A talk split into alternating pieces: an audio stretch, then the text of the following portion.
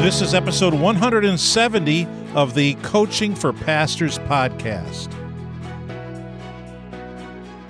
Hey, my friend, happy Thursday. You're a pastor, and you're a pastor today. So welcome to another day of ministry. And this week we've been talking about feedback.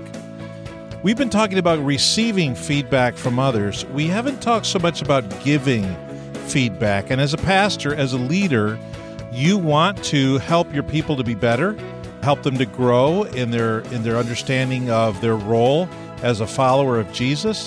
Help them to grow in their giftedness and in their service to the body and to the community and the world. And so here are some ideas that I have for you as you think about giving feedback, because yesterday we talked about the 4 questions that you need answers to if you want to receive the best feedback. Here's an idea for delivering feedback. If you're going to give feedback to the people in your church, what if you modeled your words, your comments to them around the one another's in the New Testament, and particularly these one another's? How about Romans 12:10? Honor one another above yourselves.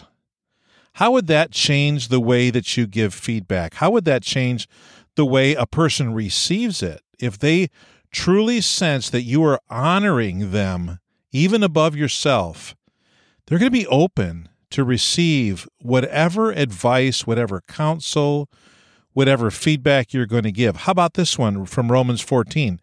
Stop passing judgment on one another. Okay, well, that's a good one. Because if you feel like you're being judged when you're getting feedback from somebody, then you're not going to receive that feedback very well, nor that feedbook. In fact, if you have a feedbook, you might want to make a new social media app out of it. Never mind. Moving right along, Romans chapter 15, it says, instruct one another. Sometimes when giving feedback, we point out something that this person maybe could do better, and they just need some instruction. And so if you are gifted to instruct, and if you have the skill and the understanding, then instruct somebody else. How about Galatians 6:2? Carry each other's burdens. Have you ever had a 360 feedback session with a couple people that represent a lot more people that sit with you and walk through this litany of comments about your performance, about you as a person? And you feel like you're kind of all alone, and you're defensive. Maybe you're trying to fend for yourself and defend yourself. Carry each other's burdens. What if you, very obviously, help the person you were giving feedback to with the burdens that they might have because of this feedback? How about Ephesians 4:2? Be patient, bearing with one another in love when giving feedback. Philippians 2, in humility, consider others better than yourselves.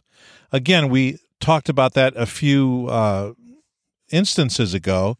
In humility, consider others better than yourselves when giving feedback. I think the feedback's going to be much better received. How about Colossians 3:9? Do not lie to each other. Well, that would be helpful. Johnny and I have often said in our other podcasts, we can't be lying on the podcast. That just doesn't really work. And so don't lie to each other when you're giving feedback. Be honest. Be honest. And I would also add, speaking the truth in love. Colossians 3:16 says to teach one another. Colossians 3:16 also says to admonish one another. These are ways that you can give feedback. Build each other up, 1 Thessalonians 5. When you're giving feedback, do it in a way that will build the other person up, and that will, according to Hebrews 10, spur the other person on toward love and good deeds. One more, 1 Peter 4:10. Each one should use whatever gift he has received to serve others. So whatever giftedness you have, use it to serve the person you're giving feedback to. You're seeking the best for them. In a Harvard Business Review article called The Feedback Fallacy, Marcus Buckingham and Ashley Goodall wrote about the right way to help colleagues excel. And they said if you want to get into the excellence business, here are some examples of language to try. So they say that instead of saying, can I give you some feedback, maybe just say to the person, okay, here's my reaction to whatever. Here's my reaction to your performance. Here's my reaction to how you did. And instead of saying, can I give you feedback, just say, well, here's my reaction. It reduces defensiveness. It pulls down a person's defenses when you're talking to them. Instead of saying, good job, say instead, here are three things that really worked for me when you did that. And what was going through your mind when you did these three things? That just kind of teases out exactly the good things that you believe, the good job that you believe they did.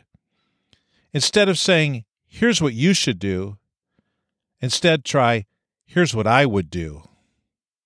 Instead of saying, here's where you need to improve, you could say, well, here's what worked best for me, and here's why. Instead of saying, that didn't really work, just say, well, when you did that, I felt this, or I didn't get that. See, that way you're telling them, when you did that, this is how it hit me. This is how it landed with me. I'm not saying it didn't work, but if this is how you want people to react, then fine. But if it's not, you might need to rethink that. Also, instead of saying, you need to improve your communication skills, instead you might say, here's exactly where you started to lose me. That gives them a very specific direction to go in so that they don't lose the next person. Instead of saying, you need to be more responsive, you could say, you know what, when I don't hear from you, I worry that we're not on the same page. Instead of saying, you lack strategic thinking, you might say, man, I'm struggling to understand your plan. Please explain it more. And then instead of saying, you should do X in response to a request for advice. So they ask you for your advice. Well, you should do, X, Y, Z. Instead, try, what do you feel you're struggling with? And what have you done in the past that's worked in a similar situation? See, this is, instead of giving feedback, you're more coaching a person to understand what just happened. Or you're coaching them to understand what they just did and what its impact was and how they might be able to improve it based on how all of that landed on you. So these are just some ideas in giving feedback. Try to model your feedback after the one another's of the New Testament as much as possible. And hey, just Google them. There's 59 specific ones, but if you got rid of the duplicates, you come up with 36. That's what I came up with, 36 one another's. We only looked at about a dozen of them, so there's 24 more. But if we would model our feedback after the one another's, and if we would try to supplant some of the unhelpful language with more helpful language, that might aid us in the process. Again, the Harvard Business Review article called The Feedback Fallacy by Marcus Buckingham and Ashley Goodall. A lot of good stuff in there. Take a look back. A lot of good stuff in there to take a look at. In fact, they kind of poo-poo feedback, but they really just use other terms to talk about how to help somebody reach toward excellence. Hey, Pastor, tomorrow on Friday, we're going to wrap up this whole issue of feedback. So I'll see you right back here again tomorrow on the Coaching for Pastors podcast.